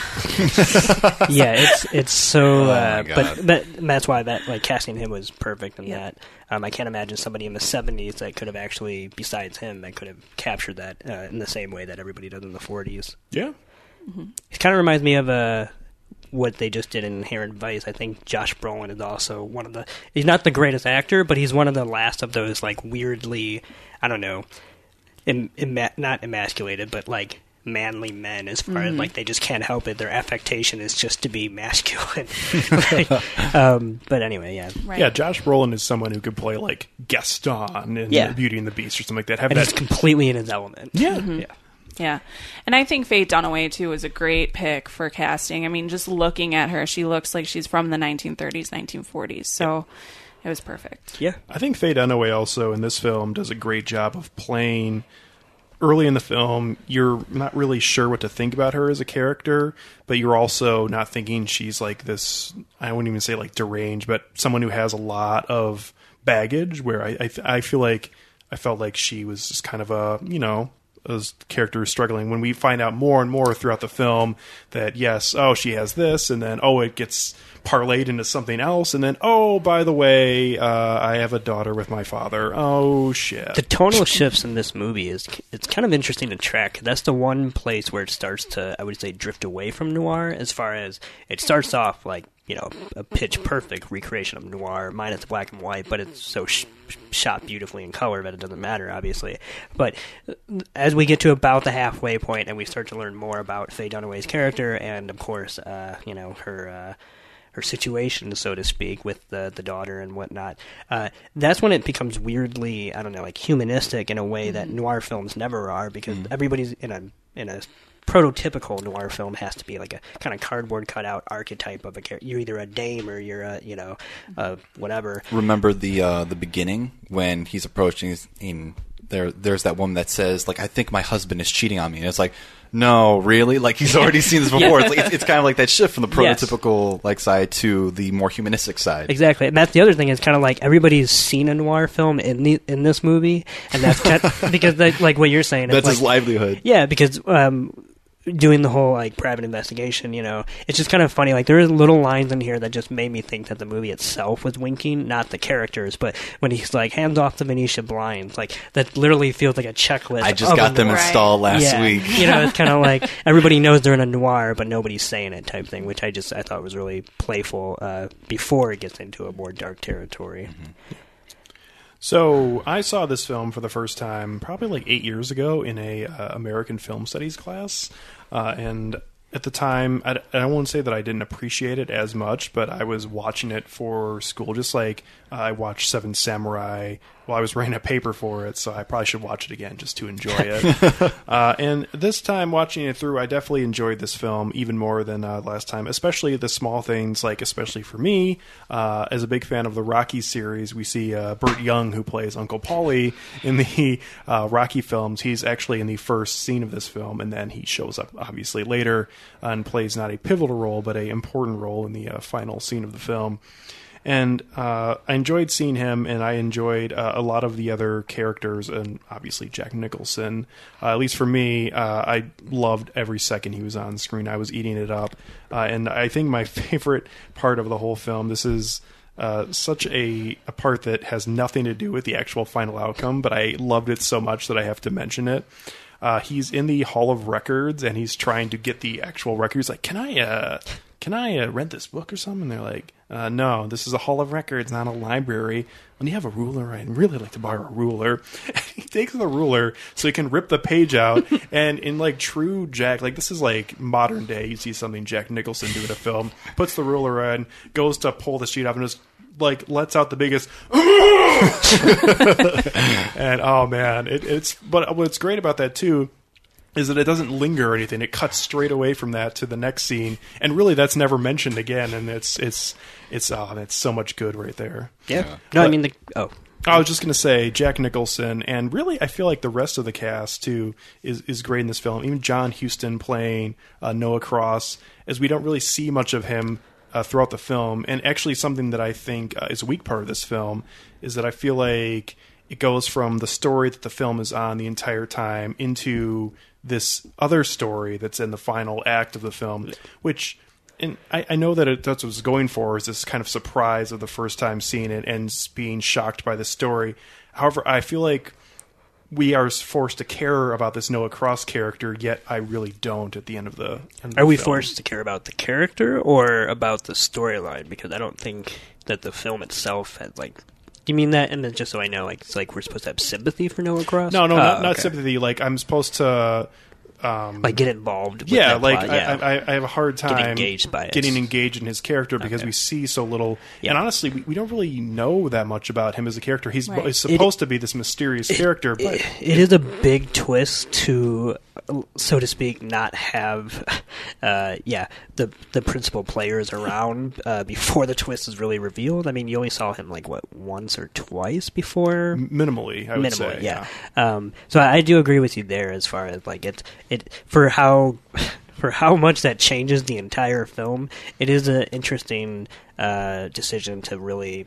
Yeah, to really, I don't know, quarantine it to that final act. And I actually thought his performance was actually really good. Mhm. And I feel like that final scene would have been way more uh, purposeful to me if we had seen more about him and learned more about him as the character, as he's like winning and Yeah. taking the daughter slash granddaughter away. And we, we pretty much are led to believe that he's won, he's got her, and his land deal is going to go through. And Damn, his that's life, fucked up. His life's Yeah, it fucking is. peachy. So Right. Yeah. No, and I, I do think like and as far as I hate the kind of criticism where like people will say like, well, if I wrote the film, I'd do this. Like, I'm gonna play that game for a second, but I definitely don't think that that there would be something horrible about like um, including uh, Noah Cross's character from the, like the very beginning, as far as like have him on the premises every time he sets foot on it, and you know like almost have him be like friendly and whatever, just in the same way he's very manipulative. Right. So that way, when it did get revealed, it's like the audience gets fooled too, because when you watch it uh, for the first time, like I don't, it's not a twist that like the audience was like falls prey to because you really had no idea that that was even like a possibility, Right. so to speak. But it that would have been kind of interesting as far as like to you know I don't know play with the audience expectations. Here it's just kind of like oh like that's a twist because I didn't realize that we were watching that kind of movie kind of twist. Right. Well, and I would agree. I mean, with Cross, when Jake goes to visit Cross, I mean, it's it's a pretty normal conversation, and then the final scene, it's like, whoa, he's really creepy, but Yeah. you're not emotionally invested. I wasn't at least to this character. Like you know just even a few moments of like if noah cross like you know put his hand on her shoulder or just something like that like which in before you see the twist could have maybe weird context but just could be like oh he's just one of those slimy fathers that thinks everything's peachy and then you're like oh no really he's just a much worse person than we all saw because we just weren't paying close enough attention Well, and I think that would have made the the final scene more effective too. I agree. Um, and it comes out to a to The a film. film- yeah. And it's it's hard because I feel like I want to compare this to other films where we have weird things happening with characters. Um, and I feel like if I bring up examples, I'm going to ruin other films, so I'm not going to. But uh, I feel like other films that I've seen have done a better job playing up the other characters, and then we find about find out about them in the final act. It really hits home, uh, especially in the one example I'm thinking of that I won't mention. okay uh, i'll be curious to know what you think or what what that example is It- after the episode really shouldn't be that. Oh, okay Yeah, I think you'd be able to figure it out pretty easily. I would guess, but I think I will probably by the end of the episode. I mean, I'll accidentally blurt it out and be like, "Oh, you were thinking about." Um, but what I think what we're all talking about now is that the film is kind of hurt by Jack's uh, Jack Nicholson, not but Jake, uh, so to speak. Limited POV. Like this is from his perspective, so therefore we can't see anything that Yeah. he doesn't see, and therefore we can't learn at a pace that he's not learning. And I think that's maybe the film's biggest, I would say, uh, weakness for me. Really? Yeah, because uh, do you want me to kind of go into my general thoughts? Yeah. Uh, as far as like I, I have a weird relationship with this movie. Um, where I, you know, I normally, I'm, I'm normally all about this kind of thing because I, I'm very into classics. I, I love noir. Uh, you know, like there's really nothing about this movie that shouldn't work for me. However, this was the first time that I've actually watched it start to finish. No way. I mean, I, I knew about the twist, and I've seen pretty much every scene before. It's, it's it's like one of those movies I've always seen on TV and then watched just out of order, so to speak. And then there are other days where I turned it on with the intent of finishing it, and then it was like, oh, I got to go do homework or something or whatever. So I have to go watch four other movies. yeah. Sadly. So I have to thank Erin for finally making me watch this uh, from start to finish. However, it did kind of confirm what I've always felt about this movie, which is that there is something about the way Polanski directs the script that doesn't work for me. Not visually, because I agree there as far as, but that's half the reason why I, I do quite enjoy watching it. I mean, it's not one of my favorites, but that's what does keep me invested throughout the whole thing, is that it does look gorgeous. But when it when it comes to how Polanski is pacing the script, I, I kind of compare it, even though uh, it's futile, but to Rosemary's Baby, uh, his other film from I think slightly before that. Um, and what works, everything that works about Polanski's direction in that movie is exactly why I'm not a big fan of Chinatown, which is I feel like he is a horror director at heart, and when you apply that kind of aesthetic to a film that, in my opinion, has a. I'm not saying it's a bad script, but a very simple murder mystery. I mean, it is not as. Are you talking about Chinatown? Yes, Chinatown. Sorry. You you, th- you think it has a very you're not crazy about the Chinatown script? Yes. Okay. I'm, I personally, I'm not saying that this whatever. Okay. But I think it's it's it's an oversimplified murder mystery. Like it thinks that it is, and that's why that twist at the end also doesn't work for me because it adds the first level of like, I don't know. Uh, uh, what's the word I'm looking for? I don't know, but I have no fucking idea what you're talking about. So. Well, I don't know how to So explain continue. it. I I'm trying to coax this out of you with the first level of what? First level. Oh, I don't know what that means. You just said the first level of what? I said the first level. Yeah. I don't, think remember so. that. Okay. Uh, but anyway, Moving on. I, what what what I don't. The reason why this movie, I should say, keeps me at arm's length, so to speak, because it's not even so much that I think that there's something wrong with this movie or whatever, but the reason why I can't get into it sometimes is because I feel like the there the existential dread that hangs over it as far as like Polanski's direction and really uh, milking out this story. It is such a simple story of just very simple business corruption up until it's not, and then it becomes about something much different. Um, that I just don't. I don't know. I just it's not interesting enough on its own, and that's half the reason why I think he rewrote the ending because I think there is something to it that like. You know, with a script like this, one movie I actually do compare it to, as far as I think they have similar narratives, is something like Inherent Vice, because it's about a kind of private eye that goes through by pulling one thread and coming across many things that you know he did not think that it was going to get connected to. But while the difference between those two movies is that when you connect the dots in this movie, that makes a circle, and like a circle's cute, but it's just a circle. Whereas like if you connect the dots in a movie like Inherent Vice, it's you know you can read a lot into it because then you can it's like cloud watching. It's like what is that shape to you? I don't know, but when this movie is all said and done, I just I don't know what I got out of it that I don't get from a any other noir film, so to speak, story wise, and b like we were talking about earlier, the ending is not enough because of I kind of agree that it's not set up well enough for it to have the biggest impact. And so therefore it's like two different movies. I don't know, I'm just I've never it's so hard to explain because I just I don't even know why I'm not a big fan of this movie. Hmm. Uh, I just I I just I'm not. It's weird. Hmm. So Toussaint, how about how about how about you?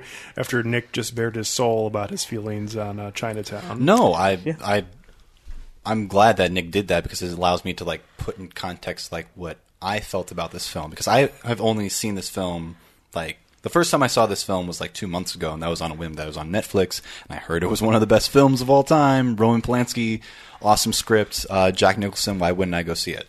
Um, I watched it, and I thought it was really well done. Uh, I watched it again. I still think it really does hold up. I think the costumes, I think that the the color design, I think that the setting is wonderful. I think that just anchoring in these this late 1930s like seedy like Los Angeles underbellies, like I really enjoyed that.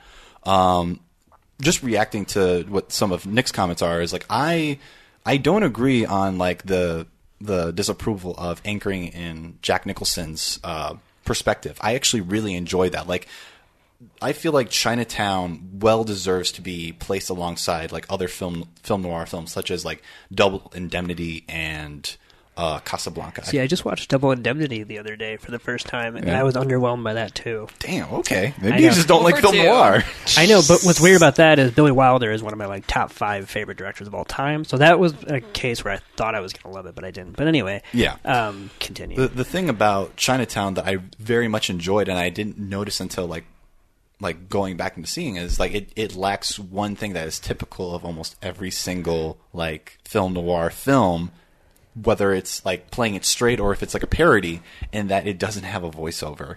It it a completely um, like has a complete omission of that voiceover, And it's- there was one written for this film. I know and it they, was they took taken it out, out. and I'm Yeah. glad they did because they tell the the entire mystery from Jack's perspective. Like all those like scenes that we like seen like static shots and just like playing like this ominous music in the background. It allows me as the viewer to like transpose myself into his place and. What I liked is that this film didn't condescend to me. It didn't treat me like I was stupid. I was piecing this mystery together at the same time and they didn't really like spell it out for me until like maybe like the end of the film and I enjoyed the ride of being able to like try to connect the dots myself. Now, when you say you were piecing this mystery together, my question is: Is this a satisfying mystery to piece together? Like, you know, like there are a lot of uh, thrillers that I get off on, like, oh, making that connection to here and there, whatever. But does this? I'm just curious. Is this when you piece this together, then you go, whoa, Here- this blew here- my mind? Here's I'm the thing. I don't think that it blew my mind. I will agree that it does come off as relatively a simple core like conspiracy, but what I liked about this was that I feel like at the end of the film that I didn't understand every single angle of this. I know that there's more than just Noah Cross involved in this. I know that there are other angles to this whole thing, and I know there are other conspirators that will probably never be brought to light, let alone like even in the periphery of of the the police.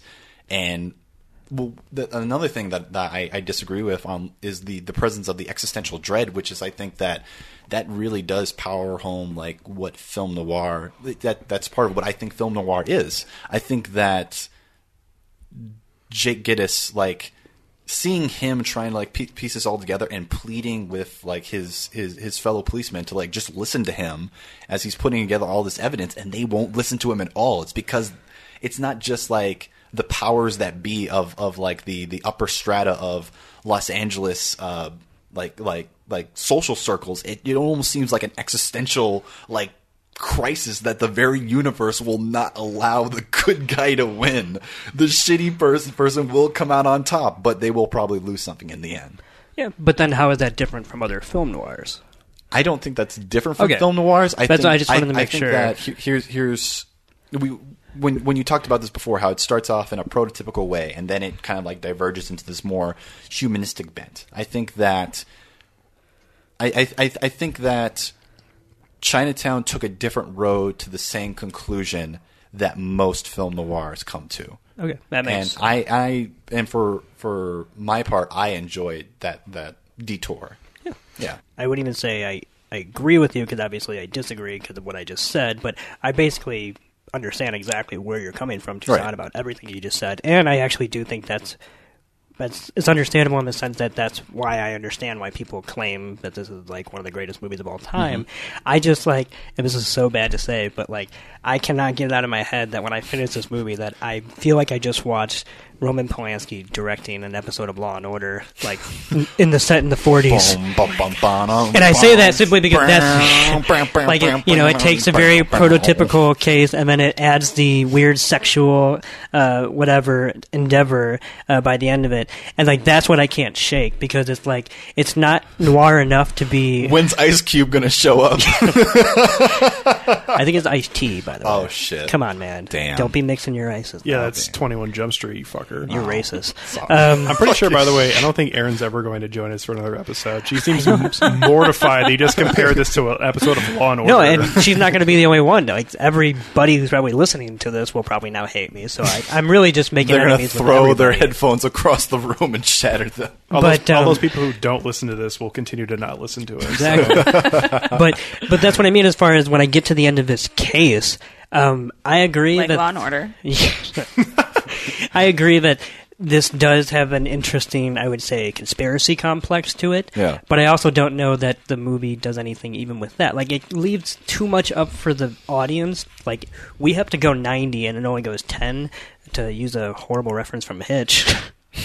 I don't know why, but that just popped into my head with Will Smith. Continue. Anyway, that was random, but I could not shake that. um, I've now compared uh, Chinatown to Law and Order, uh, Hitch. What else can I do in the next hour to get everybody know. to hate me? I don't know. Um, but uh, I just feel like that's where I stop reading into it, and now I'm just giving it credit where I don't think credit is due. You think so much as yeah. you wanted it to give you more room to like elaborate or even to like ruminate on these this conspiracy where you feel like you've kind of like tied it up for the yes. most part. And I think part of it also is maybe because I did watch Inherent Vice before I watched this, as far as start to finish, and I do think that they are very similar. Um, and one works for me, and the other one doesn't. And sometimes it's a matter of like which film you see first. Sadly, That's sort of the the the nature of classics, the problematic the problematic nature of classics is that you have to really like see them in the context of their time and what was surrounding Right. them and seeing how they actually influence like I I, I, I would venture to believe that in some way Chinatown through some strain like through some thematic strain actually influenced like, oh no, I, I could Inherent see how it did. Yeah. and so therefore that's where I can appreciate it. But that doesn't necessarily mean that by the end of it, I feel like uh, Polanski did as good a job with that material as you know uh, Anderson may have done with that material. But I, I completely agree with you what you Yeah. say about context because, for an example, I just watched uh, It Happened One Night uh, with Clark Gable and Claudette Go- uh, Colbert Mhm. um, a couple days ago, Mhm. and that was from 1930, maybe 1930 or something. And that is maybe the first romantic comedy as we know it today, where two people pretend, not pretend, but think they hate each other, have to spend time doing each other, think that maybe they were just, you know, fooling each other the whole time, and then end up getting back together. You know, that romantic comedy plot that you've seen in every single film since then. And so watching that, I had a similar Chinatown experience Mhm. where it's like, do I like this because it was the first movie that did it? Or do I just be honest with myself and realize that I've seen films that do the same thing that are more to my liking? And Mhm. it's kind of weighing those two perspectives. So Yeah. I, I am completely agree that sometimes context is everything. And if I was a theater goer in 1974 when Chinatown came out, I'm pretty sure I'd be bowled over by this film, and it might be one of my all-time favorite films. And that might carry on from that moment on because of how I saw it the first time. Right. But you know, uh, so yeah, that is a big factor as to why I don't think that I particularly love it. art is a discourse like every subsequent work is in response to the one before it. Yeah. So, Erin, uh, I've seen you kind of being a little surprised by some of the things that uh, Nick, especially, and Toussaint were saying. So, Yeah, I mean, I think um I don't know, as far as the plot, I think maybe you guys are minimizing it a little bit. Yeah. Um I mean cuz you really have two plots going on, right? You have everything with the water department going on and then the whole thing with Cross and this is my daughter, this is my sister. Like I, I don't know. I really like the twist. I think it was Yeah. it was fairly well done. The one thing that I will say that that I was a bit disappointed about was uh, Jake not really going into detail about what exactly happened in Chinatown.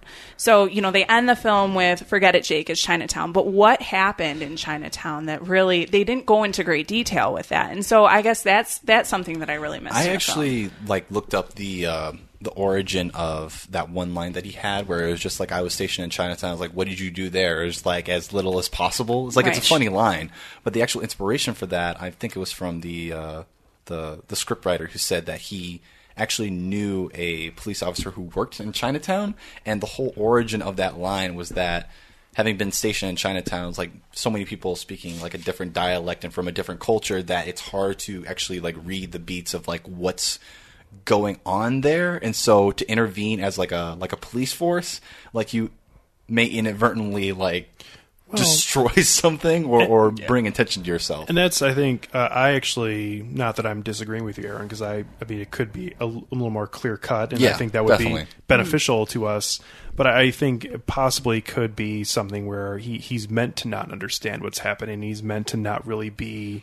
Uh, it's like out of his realm, and that uh, maybe says something about his career as being a a PI, basically, and he's basically in way over his head, just like Joaquin Phoenix's character is for Yeah. the most part in. Inherent I- Vice, I- where I do think it's above his pay grade for what he's doing. Yeah, I do think there, that's one of my favorite parts of the film, in the sense that it it almost says as a message that it's futile to go looking for answers because then you just have more questions, and you know, Right. and so of course that's what a lot of film noir movies didn't do because there was always like you know back in the forties, like whenever the ending was, it, it could be ambiguous, but you usually knew exactly who the villain was at the very end and exactly who got off scot free, who didn't, type thing. What was what's interesting about this whole uh, Chinatown ending, and especially the scene that takes place, you know, like um, on the strip Mhm. itself, is kind of it's so chaotic in a way that a lot of film. it- it's like an, a minute twenty seconds Oh long. yeah, but a It's- lot yeah. happens Right. in that minute and twenty seconds, and it's and that's the kind of scene you don't see in a film noir because usually people have to like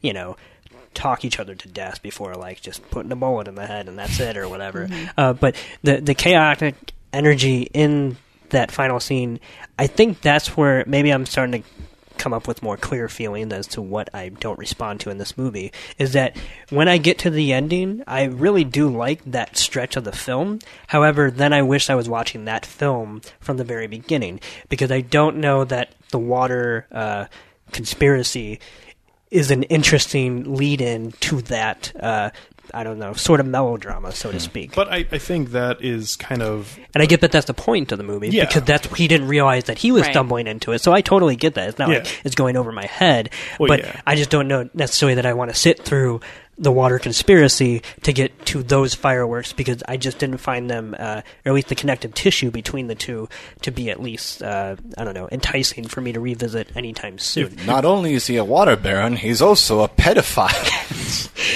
you know, this felt less like a rabbit hole, which is I think what Polanski was going for, and more like a turn the corner.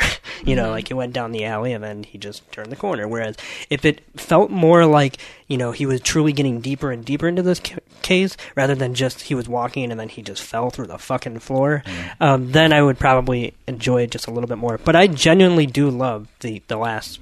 30 minutes or so, uh, Mhm. basically when shit hits the fan and he figures that at least the biggest part of the case out and whatnot. Well, and if we think about the characters too, as we we've talked more about the story as a whole and not individual characters, we, we obviously say see the film through Jake's eyes throughout as he's moving throughout the story, and we're we're seeing things from his his vision. But I I think it's interesting that there are almost surreal parts of this film when you see the other minor characters that come up that really aren't aren't involved in in the grand scheme of things, but we see them as they show up, uh, like uh, the.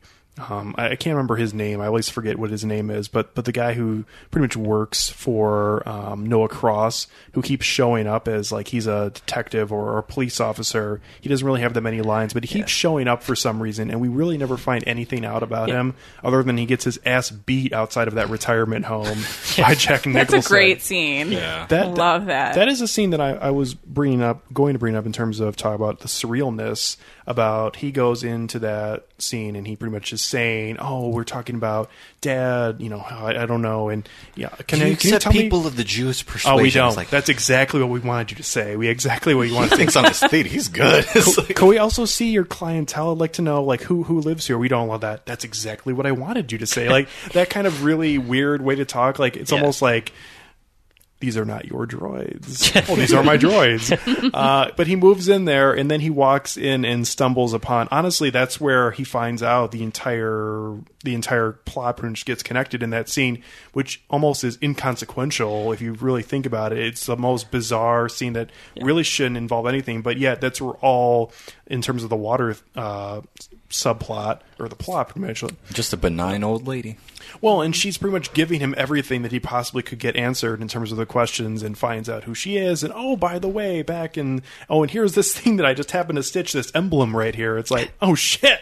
Well, this is everything.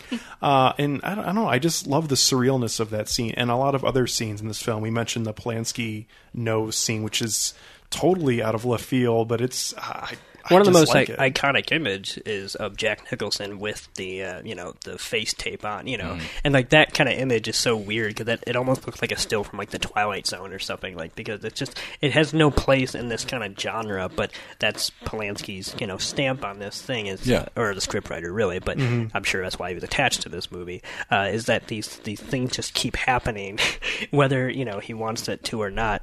Um, one of the, speaking of surrealism, uh, one of the scenes I like is actually the. Um, the car chase of them on the horses and him through the uh, Mhm. not that that's surreal and it didn't happen or whatever but like there's something so weird about the idea that he's just driving through uh, I don't know if it's not corn I think it, maybe it's oranges or something Yeah. yeah uh, you know to that and he's escaping men on horses like it's just this weird I don't know clash of you know man versus machinery that just you wouldn't expect it before that scene started but that's how that scene was going to end and it does go uh, further to prove of how every time Jake thinks he's, you know, walking into situation A, uh, apparently he's walked into situation B. Um, so that's a, that's a scene that I really enjoyed. And uh, also something about this film that it, it shows its age a little bit, but I think also makes it great is uh, the genius move. Uh, it, and it's totally something because Inherent Vice has gotten brought up six times in this episode. They I are get- very similar films. well, they I are uh, quite a bit, and I've only seen Inherent Vice once, so I can't really talk about that.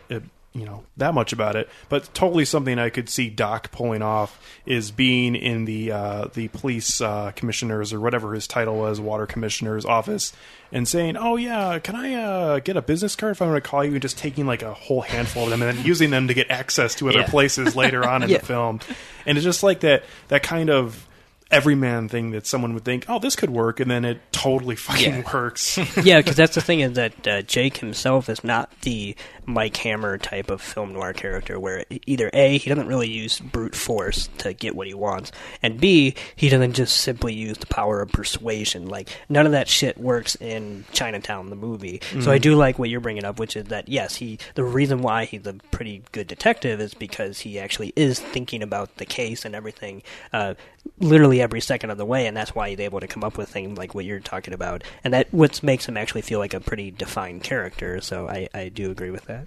What if we saw somebody else playing this character? We've talked about that numerous times with films. Like, could you imagine somebody like Marlon Brando? I was literally about to say? Brando. That's just as a hypothetical. Yeah. Uh, but no, I wouldn't. I mean, I can imagine that somebody would, you know, think that and, and put him in there, but uh, like, like imagine a charming asshole, and I, I think uh, Marlon Brando is a good person that comes to mind. Yeah. I I can't imagine it in the sense that I don't even think it would be bad in the sense like Mhm. I don't know that for me Jack Nicholson like owns this movie so much as that's not what makes this movie this movie uh, but changing the role I would think does nothing for the film and therefore you know I, I can't think of anything better than Jack Nicholson Yeah. And who does a very good job because he does he is able to a play that kind of masculine uh, noir you know just feature that he has but also he's got that wonderfully unhinged playful side like when he tells the uh, it's one of the cops right when they say um, something about like what happened he goes oh your wife she closed her legs too tight or something like that you know um, just little things like that that you know come right off his tongue like, Right. in a way that feels natural to him Oh, that yeah. like Marlon Brando probably would not be able to like you know like I don't know make it because he is a funny guy Mhm. and whatnot.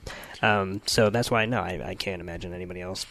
And I would agree. I mean, he makes those kind of scenes so organic, and even when he was doing, he was telling the joke, and Faye Dunaway was standing behind him. Man, and that's that such was- a great scene. that was but awesome. I just can't imagine anybody else doing something like that and pulling it off well. Yeah, that that scene, yeah, that you just brought up with the joke, that is one of the most like that's actually one of the most Jack Nicholson moments where like nobody else can do that kind of like it's not overacting, but there's a certain energy, like manic energy that only he can uh, can provide in a such a ridiculous uh, joke like that. Another uh, early scene, actually, that uh, also reminds me of Jack Nicholson in this film is the uh, the scene in the barber shop where he, where he's getting his uh, he's getting his face shaved, and someone is complaining about his job, and he stands up. You fucking think you're better than me? Right. What, what do you, what's this problem? I, this is what I do for a living. Making you're out an there. honest living. Yeah, making an honest Yeah. living. Well, I don't put it in the newspaper. Yeah, you just hide it from people. It's like, oh fuck yeah, go Jack.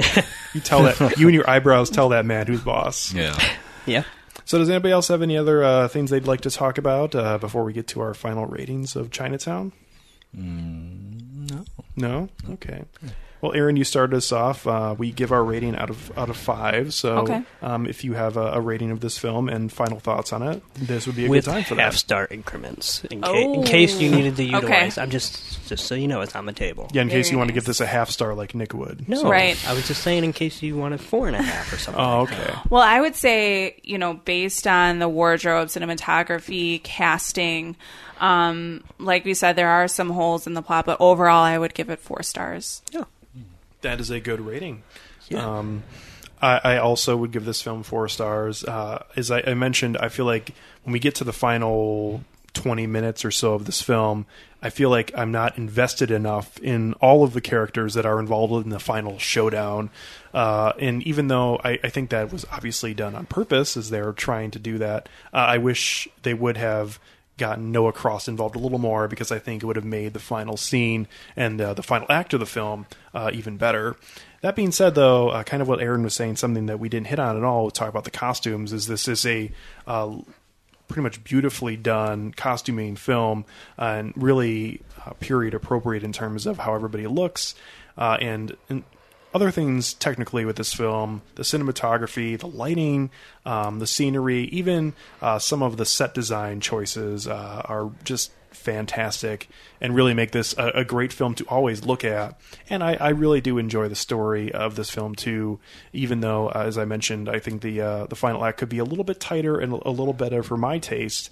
Uh, I enjoy this film as a whole and I uh, I would sit down and watch it again especially since it's on Netflix and it's so accessible. Yeah. so four out of five for me uh, for Chinatown Well, I I'll just get it out of the way. I, I give this three out of five stars. Like I know it sounds like I'm extra harsh on it, but I guess that probably comes because of its reputation. Like I'm you know, I'm fighting things that, you know, I hear people rave about, which I understand why they rave about, but it's not that I don't enjoy this film. It's just there's so much about it that I want to enjoy more than I just do. Uh, because I've been making an ass out of myself this whole episode, I'm going to continue Nah. this this tradition. you really probably quick. hate The Godfather too asshole The Godfather 2 or The Godfather 2? Don't start him. Don't. Um, well, you know what? Uh, really quickly, the first time I watched The Godfather, I was not. I didn't love that movie, and now I do. The it's, first ma- one. it's a masterpiece It is, so- I, and I agree. But it took me to so maybe the second time I watched Chinatown, and this did not deter me from watching it again or anything like that. Um, but one thing I was going to say, and I think really quickly to bring my inherent vice comparison to a Here we go. I know, Come on, but this just this give is 'em because room. this will be the last time I'll ever say it. Yeah. Um, the reason why I bring up that movie, as far as what I get out of both of these, because I once again they are similar uh, as far as narratives. You know, um, what works for me in Inherent Vice is because by the end of that movie, the whole existential dread or a conspiracy that's on high or whatever works for me because by the end of it, he literally knows nothing, and Mm. that's why it like the film itself supports that throughout the whole entire. It Doc doesn't stumble onto an incest plot. It's something that has you know the gravity of what we see in the last thirty minutes of Chinatown. So be, that's the reason when we get to that thirty minute uh, stretch at the end, I feel like this did come to a conclusion that the film wasn't actually heading towards. And while I enjoy it as a self contained story, um, I feel like it actually debunks this whole, uh, you know, questions lead to more answers and vice versa because it's a good thing that, well, not a good thing, but he, you know, knowing that piece of information is actually a pretty big deal, and he's better off for knowing it because he, you know, so because it's I don't know, I, I can't buy fully into the idea that mm. this is a great example of like conspiracy or whatever because there is some dark shit going on, and he figures out what it is, and mm-hmm.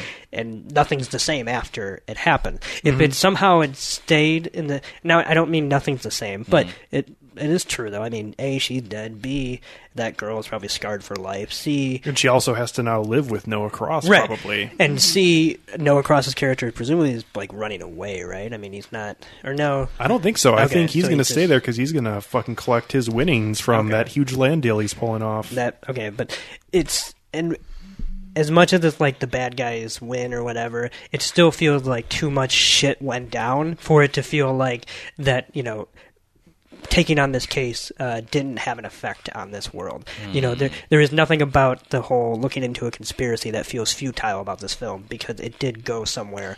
And while he didn't have control over it, he you know detectives rarely do. They're, all they do is pull on a thread. It's not their fault when the blanket unravels. So because it does end in, in this melodramatic place. I that's why i'm just i i don't know. I can't i'm still wrestling with my thoughts on it. But um i give it three. And i you know the more we've talked about it today the more i want to rewatch it not immediately but Mhm. you know the, i give it another chance especially now that i do know how every single piece fits together and watching it. So I'll I'll pass it off now, but that's all I wanted to say. And uh, this has literally been my greatest cinematic shame as far as like. No, no, I'm just saying. Like I, I think that's half the reason why I put off watching it because I kind of had an inkling that I was not going to like this as much as I thought I would. Hmm. When everything about it is up my alley. So.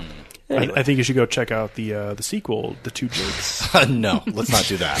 Hard pass. We'll do that. I've I've really enjoyed this episode not only just because we were talking about Chinatown, but I, I really enjoyed. 'Cause you were on it. I no, I just really I was enjoyed. going to say, I think this has uh, been the most Toussaint's gotten to talk in the last like five or six episodes. We so try to keep that really to a limit. Yeah. I like this uh, this back and forth between me and Nick because I feel like we're on two sides of the opposite coin, but we're also just coming at it from just like two different readings. Ebony and ivory living in perfect harmony. you had to go there anyway. Um, I'm I'm gonna have to, to disagree with you. What on, the fuck, Toussaint? on, the- on the on the on the on the futility of Wait, wait, wait to just ruin the microphone. I'm so sorry. You say that every time. Yeah, because you, you do it every time. Well, if you didn't say it, then maybe it wouldn't be so bad. Anyway, back That to doesn't my make point. any- any sense. Please I know, but This just happens. go with it. Okay, um, I'm gonna have to disagree with you on the uh, the the futility of. Well, of, of- of the outcome of this. Like you may think I'm wrong, but I also think you're wrong. kidding. That's okay. Um, I, I think the fu- the futility of this does still stack up because he wasn't able to get all the answers. I don't think he solved the entire mystery. I think he was able to amass like enough information that he thought that he could actually make a difference, but ultimately he wasn't able to save anybody. He wasn't able to stop Is that his job? Forget it, Nick. It's Chinatown, man. It's just not. It's just Chinatown. It is. Yeah, it's not his job, man. He makes an honest living, you know. He does. Yeah. Yeah. And he probably got paid from all this, so right? I mean, yeah. Man. It's just another file collecting dust in a desk somewhere. Yeah. That was my noir voiceover attempt. And that's film noir. yeah, that's the whole. That's film noir to me. I'm going to give this a uh, a four out of five. Whoa! Definitely. Again with the microphone. Thank I you, know I did that on purpose because I just wanted to annoy you. I'm sorry. Um, I really Succeeded. I really enjoyed this film. Uh, I, I going back to something that you said before in, in your reaction and just like how you entered into this with the expectation of like classicism like like surrounding it right that's also how i felt about this film like it's it's hard to when i'm talking about this film and i'm giving it a 4 out of 5 like it's it's hard to kind of like separate the film from its reputation. Like whether or not am I judging this film on the merits of it on its own, or is it just the reputation of this film since 1974 compounding of, on itself from the accolades of like many other critics and many other people who I respect and other filmmakers who really enjoy this film? Like, am I just viewing it through the rosy lens of their recommendation, or am I seeing it on my own eyes? And I can say that like on this film on its own, like it's not perfect. I don't think this film is perfect, but I think that this, and I also don't think that this is the the all encompassing like prototypical like film noir film. I feel like this this deserves to be a part of a curriculum instead of just being the default text of film noir. Um, I think it, it stands on its own. I think that for 1974, I think that it did do something different in that it took a detour, like going back to what I said before, and getting to the same road, and I Hmm. enjoyed that. So yeah. I think pretty clear that we were all fans of uh, of this film, some more than others, Mhm. Nick. Um, but hey, you know, at least you you gave it a, a you know a, a respectable rating. You weren't hating it, but you just uh, you know. It's been kind of a kind of a thing with you recently. With we talked about films that were classics, Like like give it a critical tussle. They're just like, there, there will be blood. I feel like yeah. Again, I mentioned this. Give that like four out of five stars. Three and a half, I think. I think I don't think so. Okay, I think we should go. We're gonna check have to check the board. Yeah, We're gonna have to check the uh, the hit list. Maybe it was three and a half. Okay. Anyways, but that's a really quick. Paul Thomas Anderson is like my favorite director, so that's pretty much mean that like I love it as much as probably I love a lot of other four and a half movies. Mm. It's just I have high high standards. and also why you've spent this entire episode talking about Inherent Vice. Exactly, so- Yeah, what movie Um, are we reviewing? I think we were reviewing Predator two to start. Was that- no, we're not. We're never gonna review that movie. Oh man, someday we'll do a Predator episode. yeah, just to get it over with. Uh, speaking of upcoming episodes, on our next episode, uh, we're going to have uh, our third top six film uh, episode with our top six revenge films. Um, it's kind of a loose, uh, loose uh, thing, but uh, it's a revenge in terms of the storyline between the main protagonist and antagonist uh, involved with revenge somehow.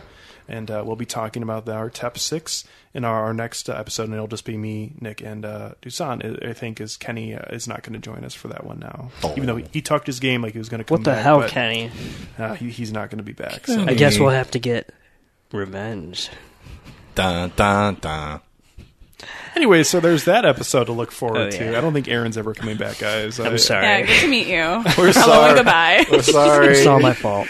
Oh boy! But uh, speaking of Aaron, thank you very much for joining us today. Thanks for having me. I know we're Thank joking you. around, but it was a lot of fun. Oh, so, thanks, uh, guys. that's all, all we could really hope for is that you enjoy being the show, and, and thanks for suggesting Chinatown because Yep. I, I don't know if I would have brought this up as a, a film to do anytime. I sure soon. as hell wouldn't have.